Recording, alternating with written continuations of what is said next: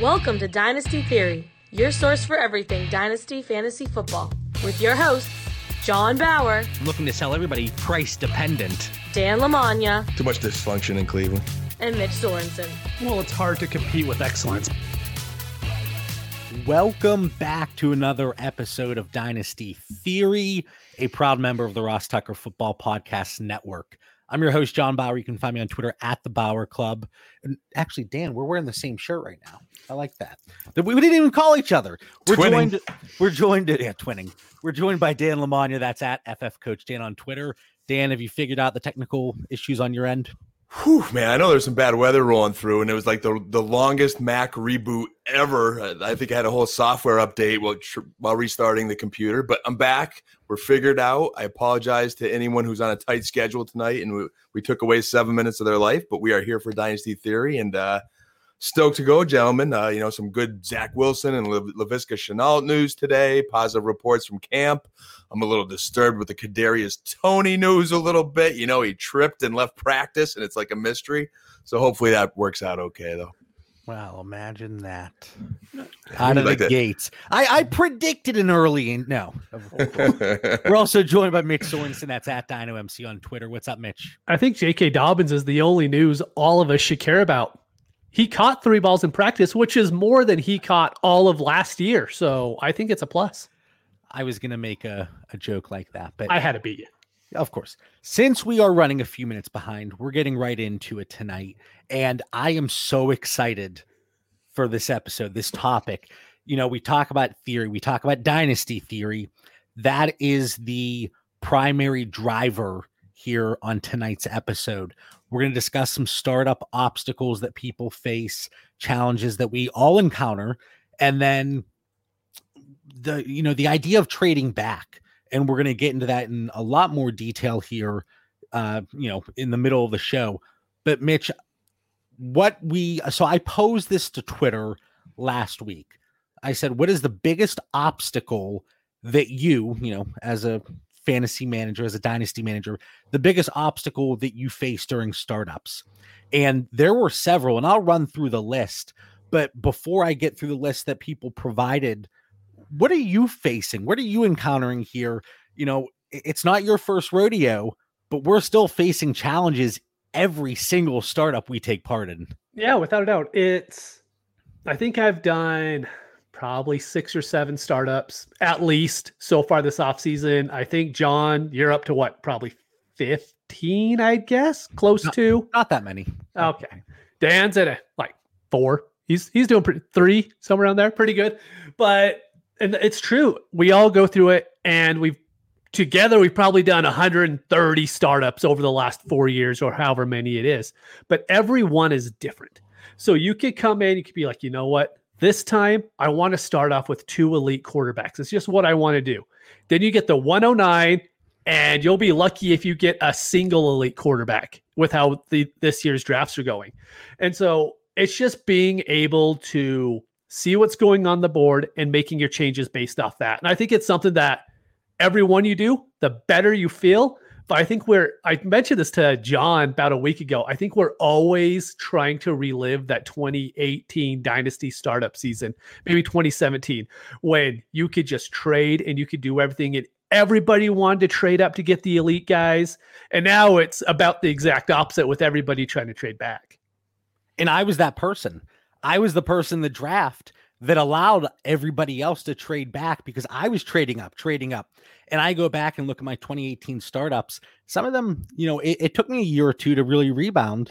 But just like you said, and I didn't see this pop up with one of the biggest obstacles, but in Superflex, especially in tight end premium, when you start throwing in those additional wrinkles, every draft is so different. And you mentioned that, Mitch. And that is a big challenge because you cannot go in with a set strategy.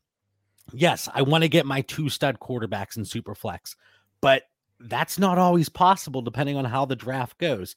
Dan, what have you been seeing here in the few startups you've taken part in this offseason? You know, I, I like Mitch's point. How we, we wish we could go back a couple years, you know, where you could, you know, it's like everybody's caught up. It's like the dynasty world is just caught up with the strategy. Um, you know, a little bit what I see is just, you know, knowing your league mates, you know, we've done enough of these, like Mitch said, to be flexible. And that's an important thing. I go flexible going into all of them. Um, you know, some of the challenges is we've really picked some competitive leagues by choice, you know, like deeper 14, 16 team leagues. And you're just kind of afraid to not want to misstep, you know, make that bad trade or, you know, you're trying to find that edge. And sometimes it's a little bit harder to find those edges in those competitive leagues. And then there's some leagues it's just, you know, hey, you want to be active and you want to trade, and teams aren't maybe as active as you like. So, you know, as far as specific things, I have some comments on like the great show notes you put together, John. I think we could definitely help our listeners here a lot. But I think for just myself individually, I think I've just been programmed to be flexible and be prepared for no matter which way the draft has gone. And we've had some of them where it's like totally quarterback heavy, and I'm taking guys like Sam Darnold way before I want to take Sam Darnold. So it all depends on the league. So the answers that I got on that tweet, and there was a lot of good feedback, and I have 12 different answers that we were provided. So I'm going to run through these rather quickly. And then I want to bounce it over to one of you. Mitch, we'll start with you. Kind of what stands out to you and what something, and you can pick any of them, but maybe what's something to counter that or to really help people prepare for that challenge that they're facing. So, sorry, I was just going to pick one. You want me to just pick one? Oh yeah, just pick one. Okay. I don't. Want, I don't want to rattle all. So the reason why I was going to pick this one because I think it just hits on what we've been talking about. We've all been in a lot of startups, but I think most dynasty people might have been in three or four at this point, right? They're looking for the next itch, and so gauging fair value on trades involving only startup picks. I think it's something that the more experience you have, the easier and easier it gets to adjust to just look at a trade and go be like, that's close. Or look at a trade, be like, no, that's really far off. So what I do, I know a lot of people on our Discord do, is they use Dynasty Trade Calculator because they have um, a startup calculator to where you can just put in, hey, I'm trading the 106 for the 312 and a first and whatever. And that'll at least let you know that it's pretty close. And so I definitely recommend to everybody, especially if you're new. That calculator is so handy because so many people in the dynasty community use it. And if you ever get a screenshot from someone's being like, hey, this trade is close, I'd say 90% of the time it's going to be dynasty trade calculator. It's certainly, and we've had episodes that we've talked about trade mm-hmm. calculators and how to use them to our advantage when somebody relies heavily on them.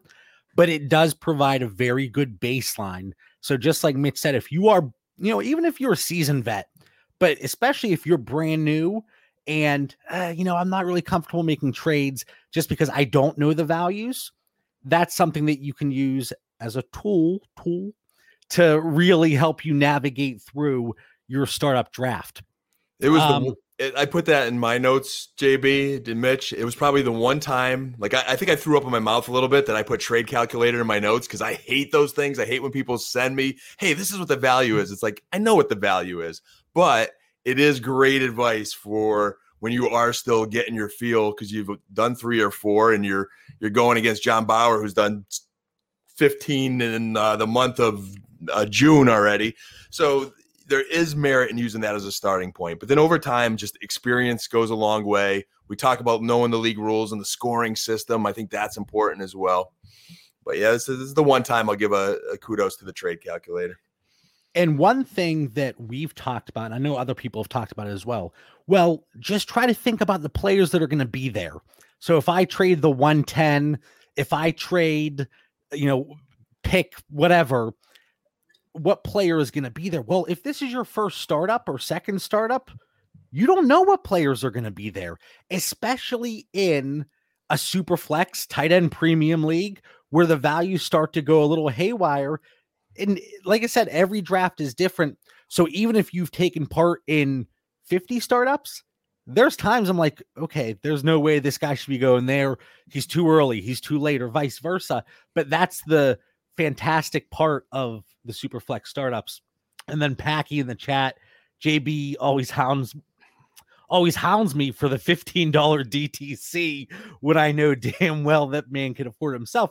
So the reason that I ask that because so in our Discord, I always say, Hey, who has the subscription to the calculator? Because I know for a fact there are certain league mates that rely on that heavily.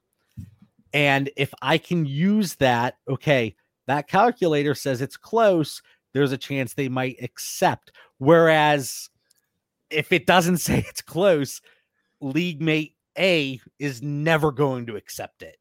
And I don't think Packy's taken into account that John has to justify on the credit card statement to Mrs. Bauer each month all the fantasy football things. So he's strategically, it's not about affording it, strategically making sure there's not too many fantasy football things on the, you know, the Bauer household budget there. Of course. Of course. Just so, the other day, I was asked, "What's this Roto thing on the credit card?" I'm like, "Oh, that was just a reoccurring statement. Don't worry about that." All right. So a few other things that people mentioned on that tweet: not one, not waiting for people to send offers, but be the aggressor. Trading back is the preferred strategy for everybody. And then somebody said similar strategies across the board. That's an obstacle for analyst content creators. This is from Scott. People know what he's attempting to do. And if you provide any type of content and people consume it, that is going to be a disadvantage. So I can certainly understand I, that. I don't know. I will push back a little bit on that because I honestly think the people that are in the dynasty community um drafting against well, let's just say I'm in the league, right? They probably think oh, I'm better than him anyways. And so while I know what he's going to do, I'm going to do it my way because I'm already better than he is, right? I don't think one of us walks into a draft and being like, oh man, I really need to worry about what so and so is going to do. I'm pretty sure I know I go into a draft, I'm like, look, I'm just going to draft the way that I like and we'll see how it goes, paying very little attention to, oh, hey, I know this guy said he really likes D'Andre Swift. And so I'm going to try to get him first, or I'm going to try to get him to trade up for him. I'll just do my own thing at that point. I, I will agree to an extent, but let's say, and this is something Dan two years ago, he was the guy that wanted to move up.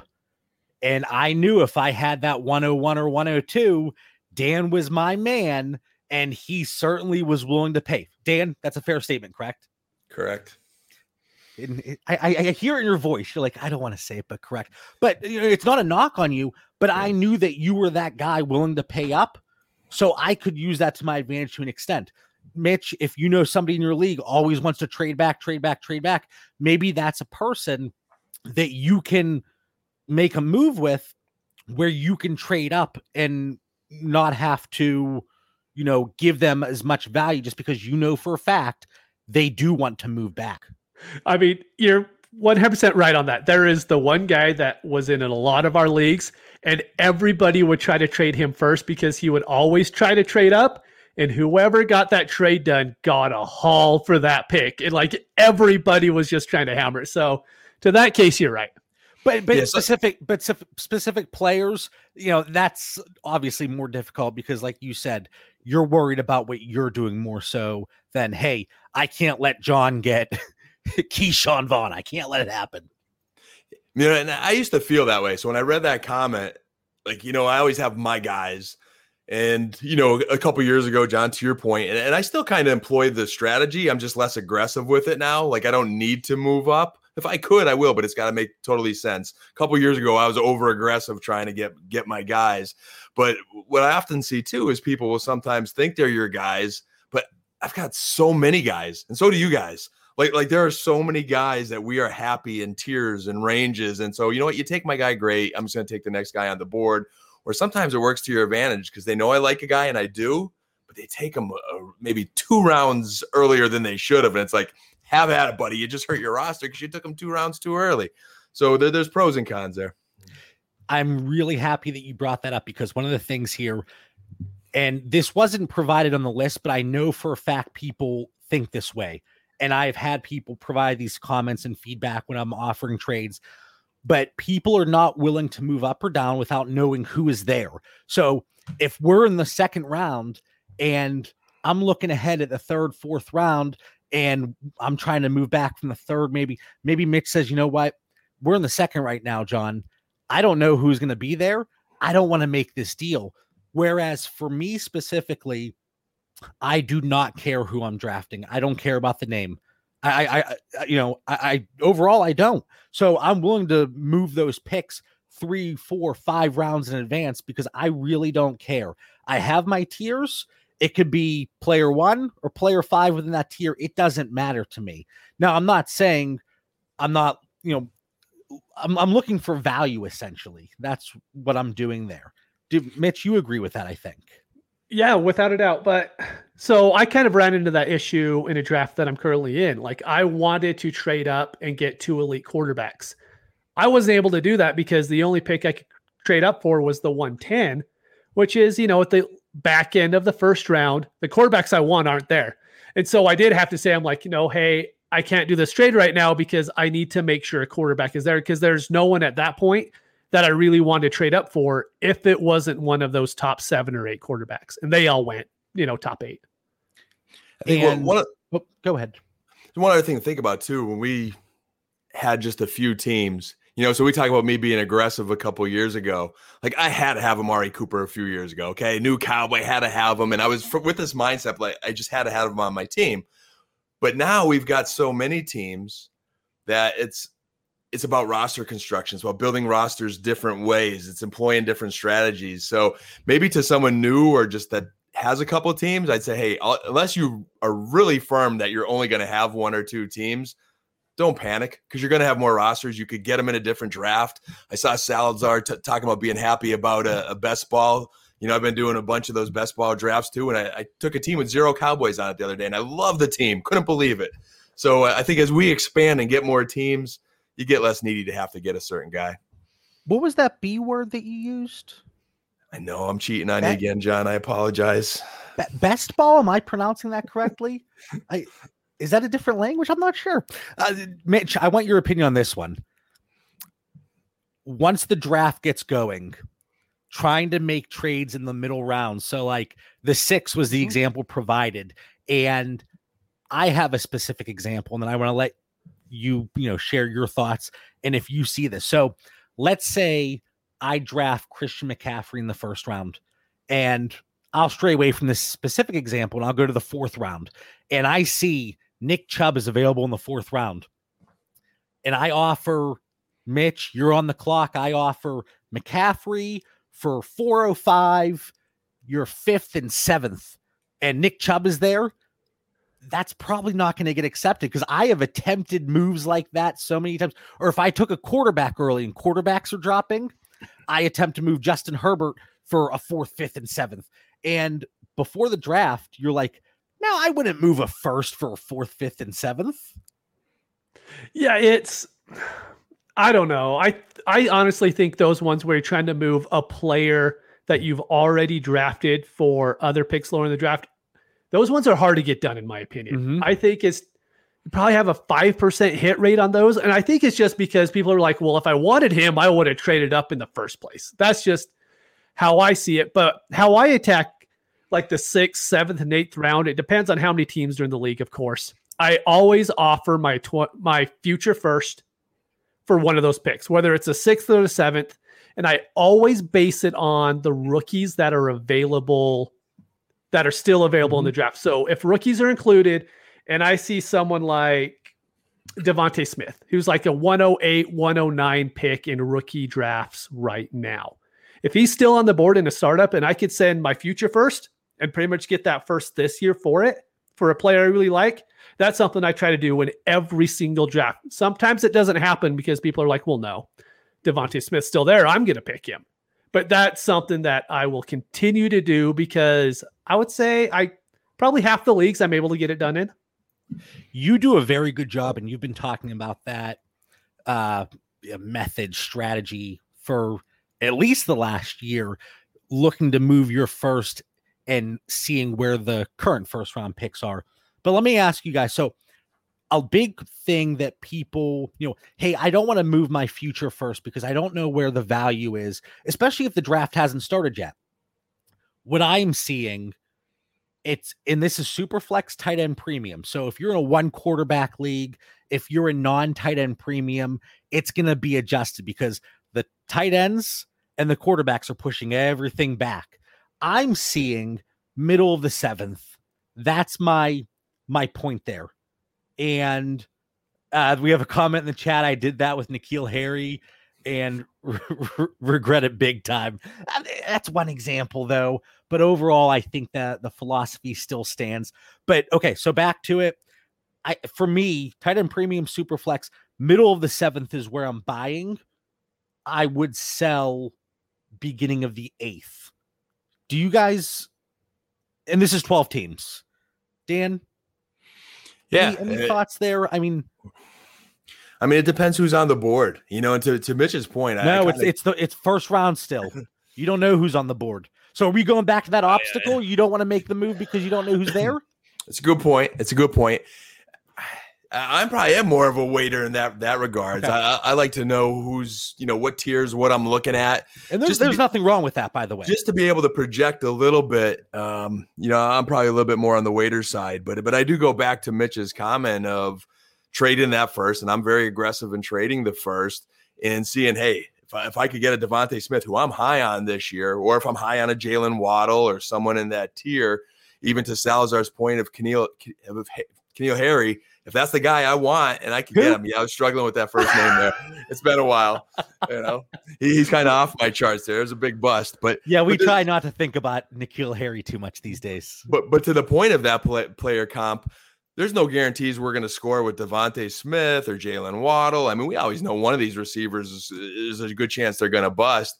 But th- that's the gamble you take. You got to have conviction. You got to go with your beliefs. I went into this year's draft with rookies that I knew I wanted, and if I thought I could score them, that, that number one's getting sent and packing.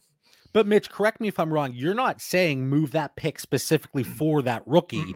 You're just seeing where those rookies are lining up. So maybe that first is Mike Evans. Yeah, it's it's just the value. I know that that value is there. If DeVonta Smith's on the board, then I know that first that I'm trading for next year is properly valued in that spot. And probably a little bit if I consider myself a contender and I could get someone that I feel very good about, then I'm looking at that as a late first. I know people hate doing that, but I will say that I traded 25%. It was almost exactly 25% of my first this past year. And every single league I traded my first in, I made playoffs. And Well, aren't so- fancy. No, I'm just saying that. Okay, so let's just take a quick side point, right? Just because you said that, right? I don't I don't like to take tangents on this show. I know, I know, but we're gonna take one anyways because it's my favorite thing to do. I know. I But do you got. Mitch fired up tonight. I'm surprised Mitch's hat's not coming off here. All right. So, but it's if you're trading your first, you should expect that your team's going to be better because you are picking up an extra player in the top 80 picks, probably top 85.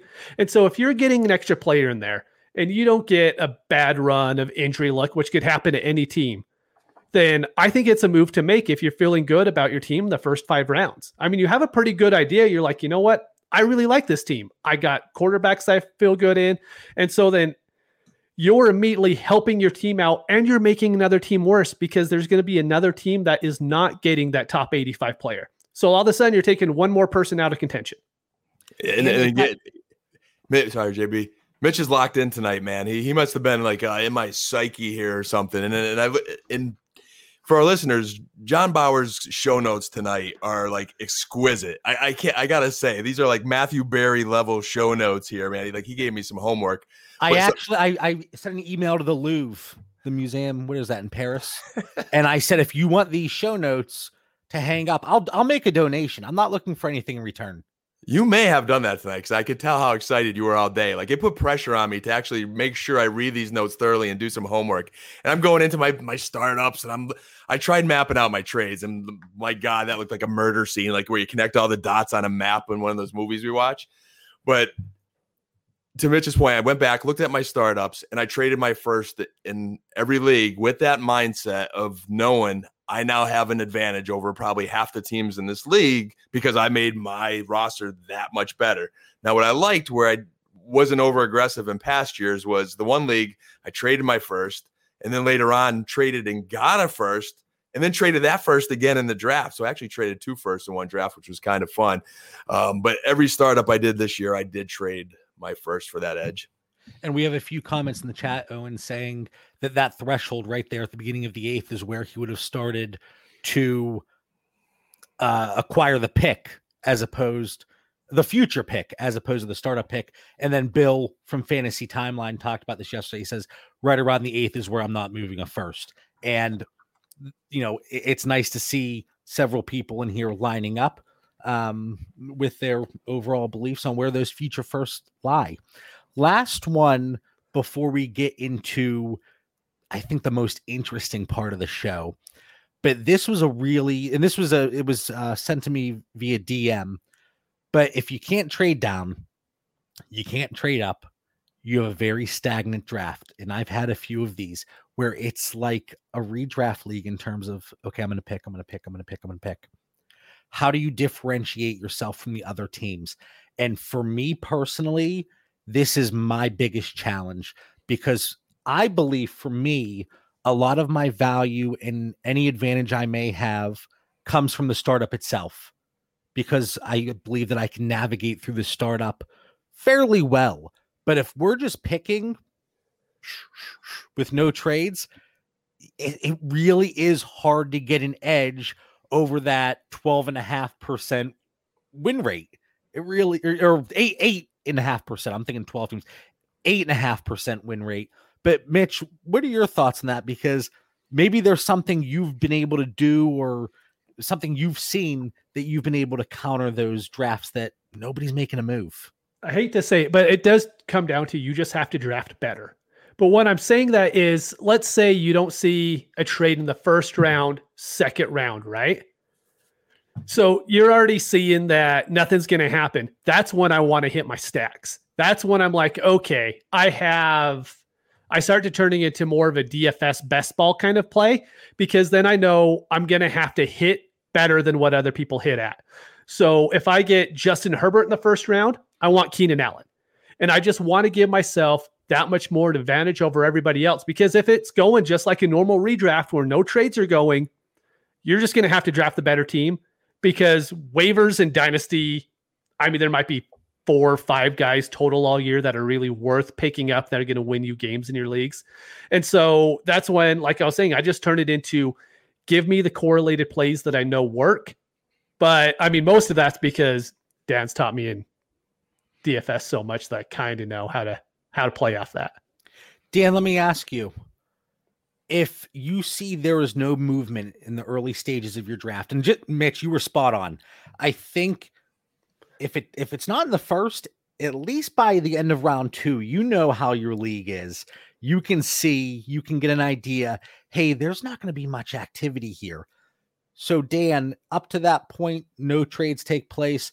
Is there anything you do differently hey, there's a lot of trades I can kind of maneuver, navigate. Maybe I look to go a little younger, but if there's no trades, maybe I look to win now and I go more of that veteran presence. Or does that not play a role there in the way you look at it? Probably all the above. And by the way, just side note again, I'm really liking Mitchell tonight, man. Like he's just, you know, I like how you said you just got to be better at that point. And we picked some startups. And don't worry, John, I compliment you. You're this buddy. Your show notes were just exquisite. Let me go back. No, it's it's fine. You, you two have your bromance every week, and you gang up on me.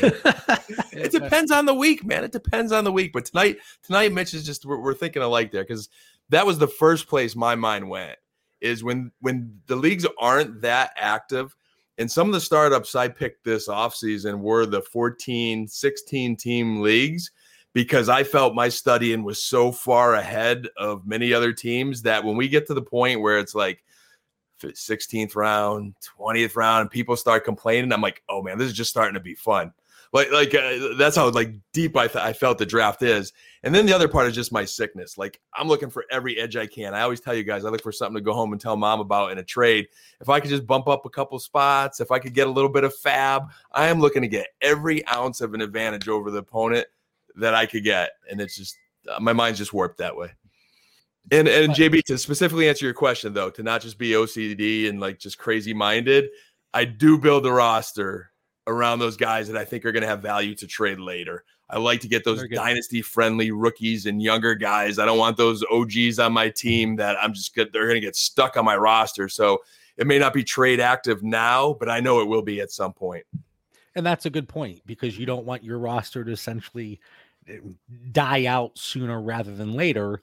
and be stuck in a league that you might not be able to get many moves done. Now, a lot of the comments that we got here revolved around trading and the lack of confidence and the values and every analyst, content creator, dynasty podcast and we've done it ourselves and it irritates me to think that we fell into this group but we did for startup strategy. Hey just trade back. Just trade back. Okay. Well you didn't provide me any context. What do you, what's a good trade i've never done a startup what do you mean trade back and we I, I know for a fact I I've replied to people's tweets, hey, it's my first startup, which I do. I'll look to trade back. Okay. Thanks, John. You did so what we want to do here, I pulled specific trades from the earlier end of startup. So first, second, third, even slipping into the fourth round, but to give specific trades that went through and looking at them and who really benefited, at least in our minds? Was it the person trading back or the person trading up?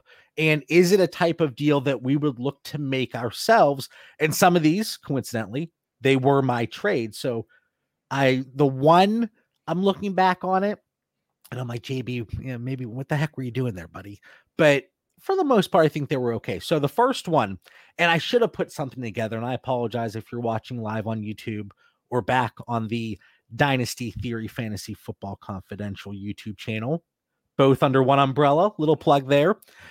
But 105 for the 311, the 402, and a 2022 first. And in parentheses here, guys, I said good luck getting this done in most leagues because that is the 2018 2019 mm-hmm. uh, Godfather type offer. I think back then you could have done a second, fourth, and first. But now 311, 402, and 2022 first. Before we get into the names of the players taken there, Mitch, what are your thoughts on that overall trade? Is that something you would love to do from the 105? Maybe you want to be a little bit later. What are your overall thoughts? I will say right now, if we're talking about startups in the summer, I would actually rather have the 105 just because I know how quarterbacks are leaving. I know the quarterback names that you are going to bring up those quarterbacks aren't going to be available. So you're going to bring up the names. Everyone's going to be like, well, of course you take those picks. But right now, knowing how it's going, like I was saying, I want one of those top super flex quarterbacks right now. I don't want to go into the season if I have to with like Danny Dimes and Darnold. I mean, I have a few teams like that because I couldn't just train back and like I kind of feel okay about those teams, but I know that other teams already have a huge advantage in the quarterback position than I do. I recant okay. my state. I, I, like Mitchell again because I agree with what he just said, but I recant my statements because I do have a, a, Danny Dimes Darnold roster, and now I feel terrible about it. Thanks, Mitch. So I don't like Sorry, Mitch man. anymore. I take well, it, it can't be worse than your Dalton Cam Newton roster, but me, so I had to get that in there. Mitch, at what point? So again, providing context to somebody that's it's they're brand new to dynasty mm-hmm. or they they've taken part in stars but they haven't made many moves because they weren't confident in what direction they should go. At what point for you does that 105 have to be moved to? 110 111 112 are we talking then? I'm talking like 107 108 yeah. Once okay, i get so, past okay. the Dak, um i mean murray those kind of guys that's when i'll be more looking to trade all right, so this specific trade, it ended up being, and these are all recent startups. These aren't mm-hmm. startups that took place, you know, many moons ago. It was Kyler for Trey Lance, Justin Fields, in a 2022 first. Mm. So what I want to do in even more recent startup, I'm going to throw different names out there. So Dan, would you do this trade? Would you trade away in the startup? So again, just the picks, but these are the players: Kyler Murray, for Clyde Edwards Helaire, Matthew Stafford, and a 2022 first, I'm still on that package side all day. It's in that same boat of, you know, if I'm drafting, not knowing who those guys are. And, and that's the key, JB, not knowing who those guys are. I want the 105 up to 107. I want that franchise quarterback, and I'm going to build around it. I think Lance Fields in a first fell in your lap in that league. Kudos. Uh, it, it wasn't me personally. Okay, I, I wish I wish you were. I wish you were. that, that that that turned out really well. It did. Um, and then if you look at you know Helaire, Stafford, I just if if my roster, I'm going to believe in my draft ability. And if for some reason my team doesn't work out, I'm going to unload Kyler later and try to get some kind of nice package like that. But I wouldn't do it out of the gate. See, but it, it goes to what Mitch said earlier, which is a great point, and it happens in rookie drafts too. But once a player is drafted, people, I think people just want to hit draft. They Yeah. want to get their phone. They want to hit that draft mm. button because once that player's selected, they do lose a little bit of perceived value. And it's crazy to think 105 in most situations is more valuable, not rookie 105, startup 105, than that name Kyler Murray, because you're not going to get CEH Stafford in a 2022 first for Kyler. I, I don't think you are. I, you know, other names in that area. Uh, Jalen Hurts, DJ Moore, Hopkins. kind of the difference in like startup values and established league values, though, right? Like Absolutely. there always True. is that huge difference. But I wanted to, you have a ton of trades on here, but the problem I've had is I haven't been able to trade back a lot. So honestly, I've done a lot to where I haven't traded back at all. So I wanted to show some teams like to where where I didn't trade, kind of how the team ended up and how it goes. Let's say you're brand new and you haven't done one and you're kind of scared to trade back. And you're like, well, everyone says I have to trade back. My team's gonna suck if I don't trade back. So, So- do you have, do you have a specific team that you have I ha- I only have like a cou- couple of the top players, but I'm going to just kind of mention. So at the 107, I didn't trade at all. I got CMC, Kittle, Dobbins, Andrews, and I still have Tannehill. And then this is where I got the Darnold and Danny Dimes. But I have Tannehill too, so I feel okay with that team because I have three three starting quarterbacks and two good running backs I like and two tight ends. And all my leagues are tight end premium. So And that's the two PPR to Yeah. add additional context. Yeah. And uh, again, you don't have to trade. If you don't feel comfortable, this isn't saying oh, you're a terrible dynasty manager if you don't trade. And part of it for me, it's just the the fun and you know No, uh, a doubt. offers going back and forth, and it just adds a little bit more entertainment value for me personally.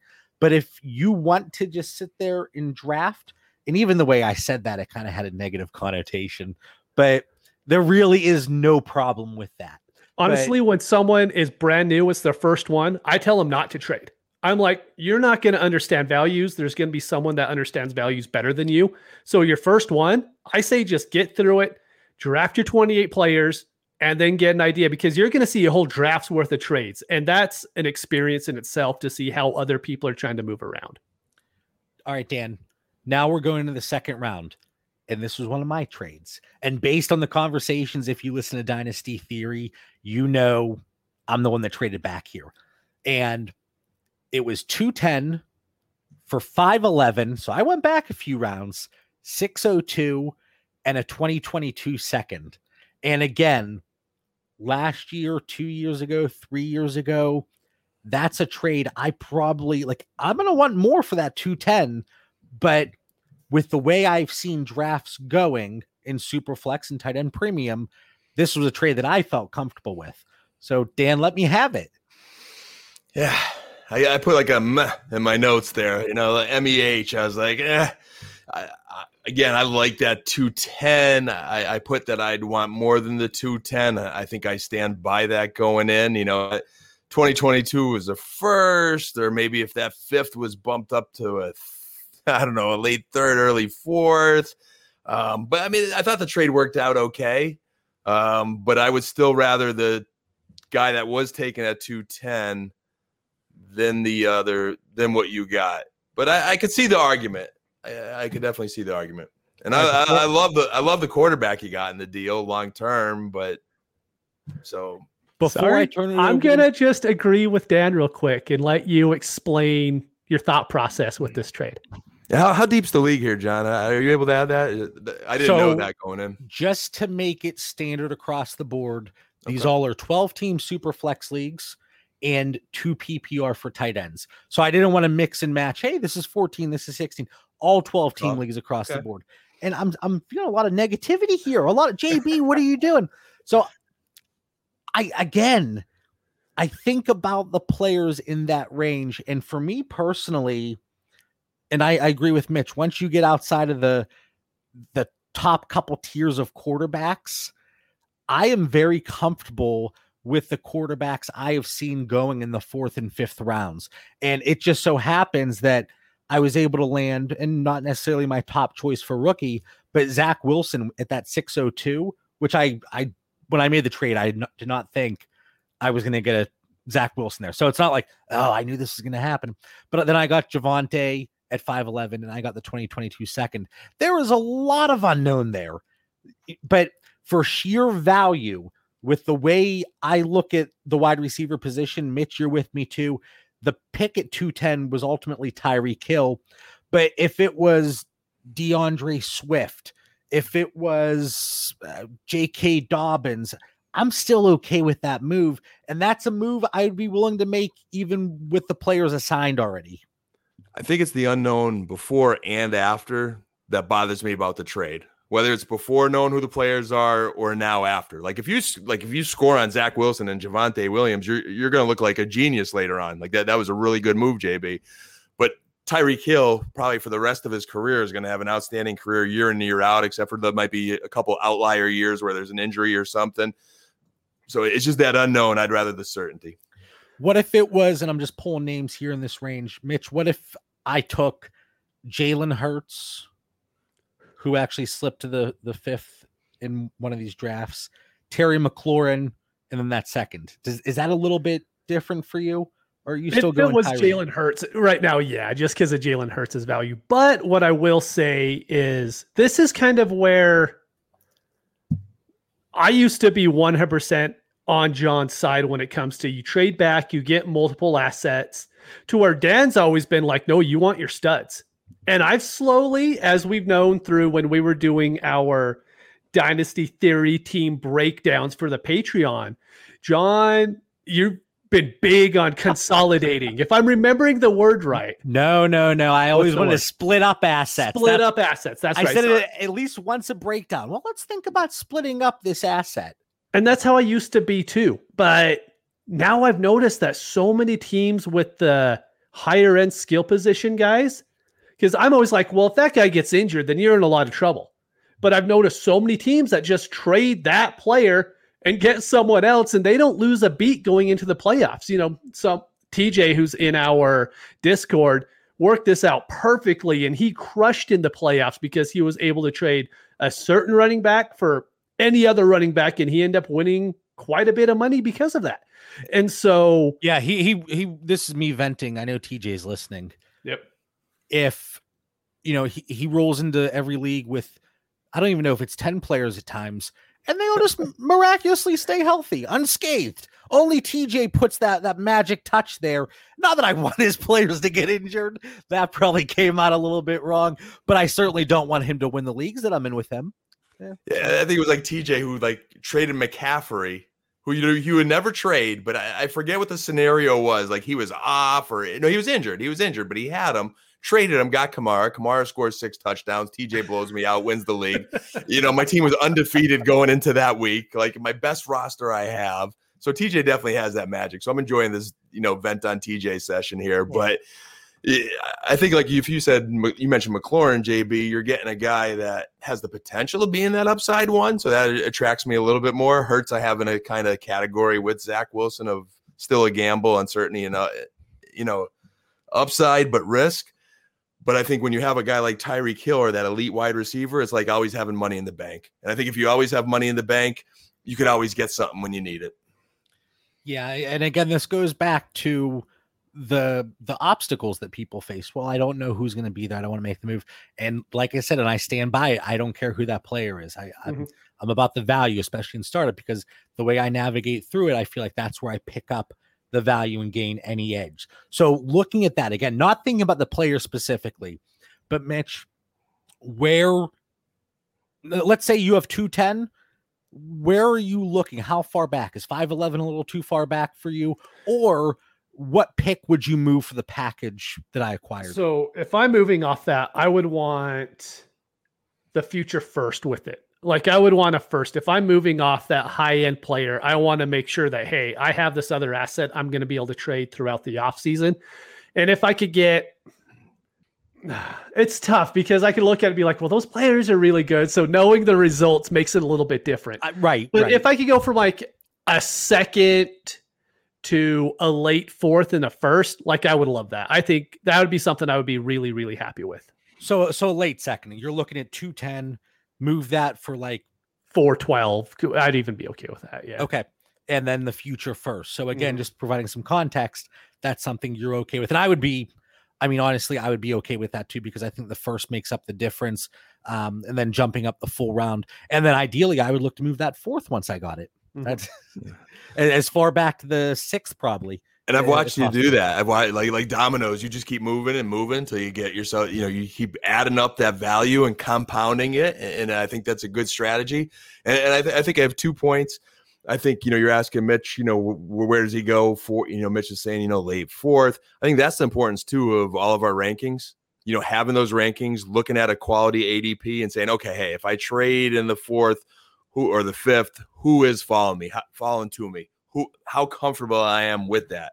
And then I think the other point for our listeners are there are more than one way to win a league. You know, I talked a little bit about that in my my process with Coach's Corner. Mhm. I've seen all three of us win leagues. I've seen our listeners win leagues. The important thing is just having a strategy.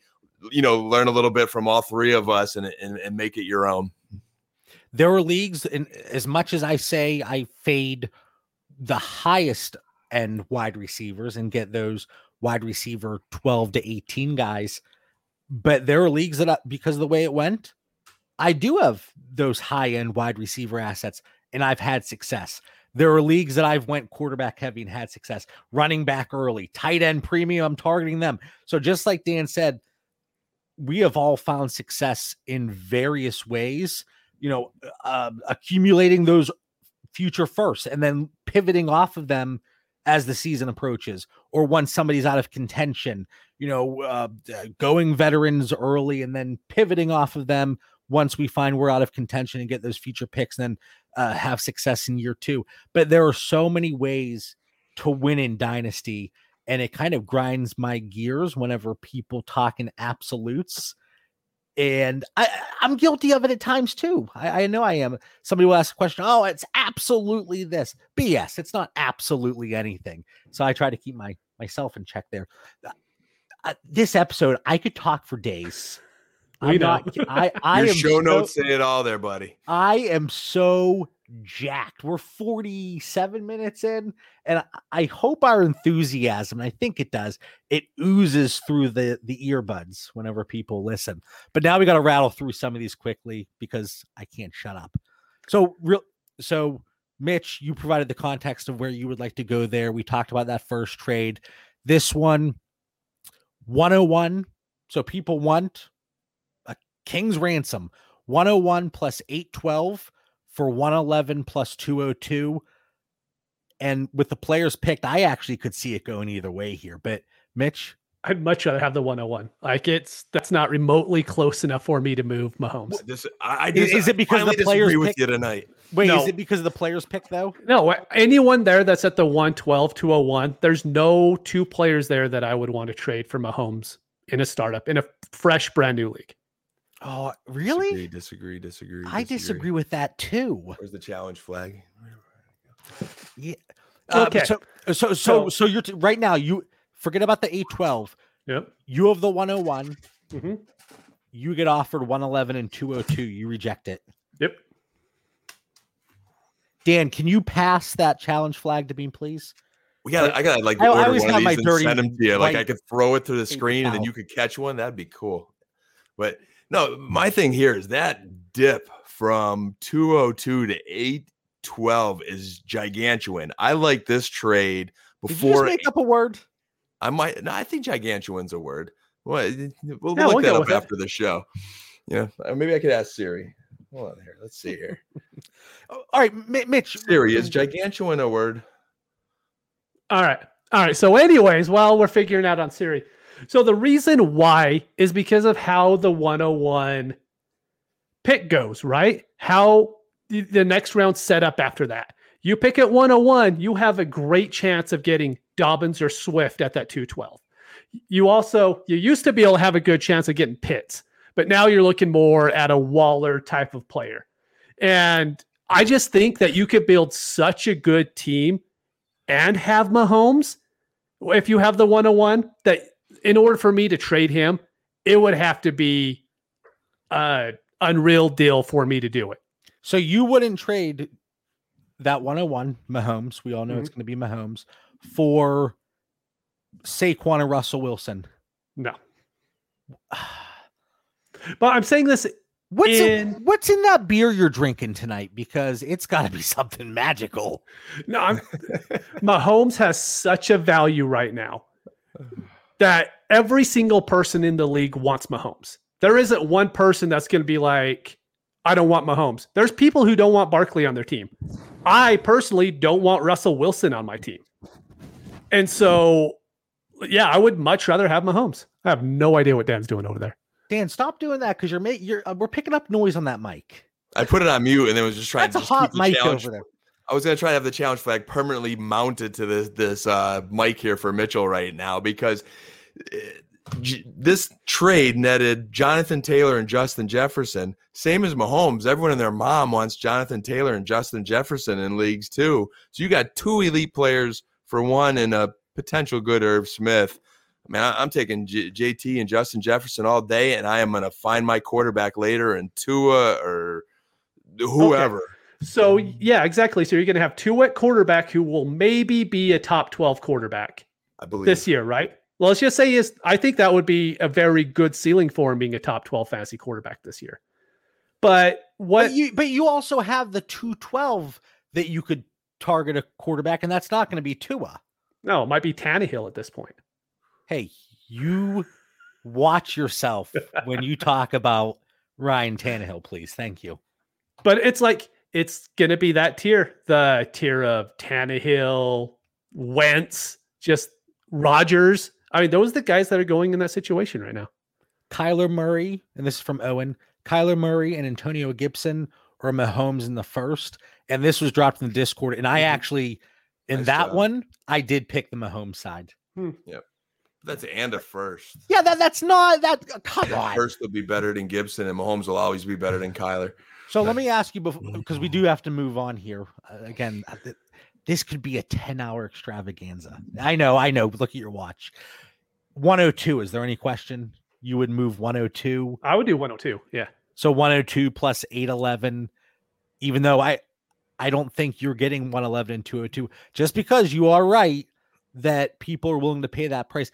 I I mean if I would certainly move 102 for the pair. I I'm so, just happy Bill in the chat agrees with me. That's really all that I care about. Actually, you are getting some support here tonight, and it, it's rare. Bill, uh, who else says? Packy's also Tal- calling you crazy though. So. Uh, yeah, Packy says you're crazy. Okay, uh, 111 and 1501. So eh, for 210 and 703. So if you have that 111, that's a trade uh, 210 plus 703 or 210 plus a future first. Yeah, that one I would do. That I would the, do that one easily. Yep. So that is the exact type of trade I'd be looking to make. And I think value wise, that's probably right there. But you're going to like the way I feel like I'm in uh, Men's warehouse commercial you're gonna like the way your team looks. I guarantee it. Yeah. I, I, don't like trading back, but they're the type of trades where I like to trade back. I, I, don't like that 15 to seven, that seven to 15 dip. So I'll take that two and the seven all day. And depending on the draft, there's going to be potentially very minimal difference between that player taken at 111 and that player taken at 210, depending mm-hmm. on the draft, depending on the managers in there. And heck, that's a very good point that you just made. Going back to the previous trade, that 111 isn't a huge difference from the 211, 212 that the Mahomes owner would have had. Just saying you're not picking up that much there. You'd have Mahomes on your team still. Did I just did I just get got? I got got. All a little right. bit, maybe. All right. I, I like the way Mitch turned that on me. Man, you son of a gun. All right, Dan, 301, 501 or 110 710 i could build either way john but i would prefer the 110 and 710 that one again, we're falling. Uh, uh, those players in that seventh round, there is some gold there. Mhm. I really believe so. Mhm. And that's why I'm willing, and we talked about it, to move my future first for a player in the seventh. Because I do believe there is that teardrop and that break once you start to head into the eighth in most leagues. But for me, this is one that I feel very comfortable trading up because that 710 501, yeah, it's almost a three round difference, but I still feel really good about a player I can get at 710. that seventh round has such good wide receivers in it, and it's wide receivers that are going to end up costing you a future first if you try to trade for them. Yep. So being able to move up into that seventh or even the early eighth, I love the wide receivers that are going in those rounds. in this seventh, I've done, I've maneuvered around drafts and I've picked up a lot of sixth and seventh round picks. And Dan, you're very pleased to hear I picked up a lot of Amari Cooper in that seventh round. Mhm. Mike Evans, I mentioned his name. I've earlier. seen Godwin going in the sixth. Yeah. Chris Godwin uh, slipping just because a lot of people they are looking at it. Hey, wide receivers, it's so deep. They are fairly replaceable when you look at it from a weekly point per game standpoint. Diontae Johnson, he's another one, Mhm. seventh round, early eighth. Uh, Juju, he slipped to the ninth in several rounds. And I know there's a lot of there's that stigma around Juju, but uh, anyway, we don't want to you know get too caught up here. Uh, la, la, la, la, la, 103 and 1010 or 202 and 602. I want the 202 there. Yeah. That same. Dan, are you okay saying that? Agreed. So, what we have talked about trying to provide some of that context between, hey, move back, but trying to to point to different breaks within the draft. And I wish there was a blanket statement we could provide. Uh, hey, every league you're going to want to move from here to here, you know, first for this or second for this. But there is that difference, as you saw from responses earlier 105 and 17, 107. That could be greatly different based on the way the draft is going, where you see these quarterbacks going, you know, Dak at 105 or, you know, quarterback seven at 107. But there are a lot of different routes you can go. And again, no right way necessarily. But if you have any questions, if you're in a startup, DM any of us. Hey, really quick, eh, we're in the third round. This is a trade that I have involving startup picks. We'll get one of us will get back to you. Yep. Yep, we've often helped out in trades, and we're always glad to. And I gotta say, we like survived this episode tonight because I like John. I would love to be inside your brain right now. Like you're talking about these different routes. Like I see these plays in your mind, and your show notes look like that the GIF of that guy with all the a- algorithms above him. Like that's totally you tonight today. buddy. I cut out a little bit of this. Man, I should do like Quite an a bit. after show or something. I feel You like I- yeah. Maybe I'll do a solo pod later this week and go over some of these other trades just to kind of share what's in my brain. And people don't want to see what's in my brain. It gets scary at times. But um, and then uh, side note, I'll I'll say this for the final thoughts here. You know what? I'll have a final thought tonight. Final thoughts. Dan, you look just like your little Bitmoji there, Cowboys hat. So, episode 120, let our listeners know what you're thinking about. Final thoughts for our listeners. 120 episode 120 rocking two quick thoughts. One in the spirit of the scott fish bowl as we're twinning tonight jb uh, just charity. You'll see some tweets on twitter there. Uh, this weekend june 12th is our big back here in northeast pa pancreatic cancer uh, purple stride event. We are very close to raising $70000 i appreciate i've seen a few members of our fantasy community that's retweeted donated even $5 everything goes a long way. So just a, a thank you and appreciate any support. T- time out. That that's for Yeah. the pancreatic cancer, correct? Yep, Pancreatic Cancer Action Network. You know, lost my dad to pancreatic cancer, and I've just seen so many people impacted by it. So we couldn't be prouder here in our area, and it's nationwide that these purple strides are going on. So great cause. And then my second, just quick thought is I appreciate those also that commented and tuned in to Coach's Corner. Uh, I'm to be dropping hopefully once a week some sort of pod, and it's kind of like the Karate Kid. Like if you like Mr. Miyagi and how you don't quite know what he's teaching, but like later on it all comes together that's going to be my podcast. I think the next one I've got a few uh, uh, boxes of football cards coming in, a nice uh, box, a hundred dollar box coming in this week that has about eight autographs in there. So I might do an unboxing live and then tie it into fantasy football, and it's going to be just like Mr. Miyagi and the Karate Kid. So appreciate the listeners. That's a great analogy because I think age wise, you're right there with this. Oh, I, I roasted. had to. I, I'm being a smart aleck. I know. I know. All right, Mitch. Final final thought for our listeners. My only final thought is I kind of need to. I misspoke earlier. I said that in all the leagues I traded my first in, I made the playoffs. That is not true because John and I co owned some leagues. We traded our first and we did make the playoffs in two of those, if I remember right. So I just wanted to make sure that I set the record straight that, yeah, it happens to the best of us. so what you're saying is because we co-manage those leagues. That's not my fault. That's all I know. All right. Although we probably traded it for like Duke Johnson or something like that. I don't know. Ah, don't mention that name. Don't mention that name. My final thought, very quickly. My pin tweet. It has been updated. It is now my updated tiers, and we have had some great conversations around those. And there are times that somebody might mention something in our Discord. I'm like, yeah, like you know, you mentioned that, and the way I've been looking at my startups, you're right. I don't have those two guys in the same tiers, so it's kind of like a collective effort at times.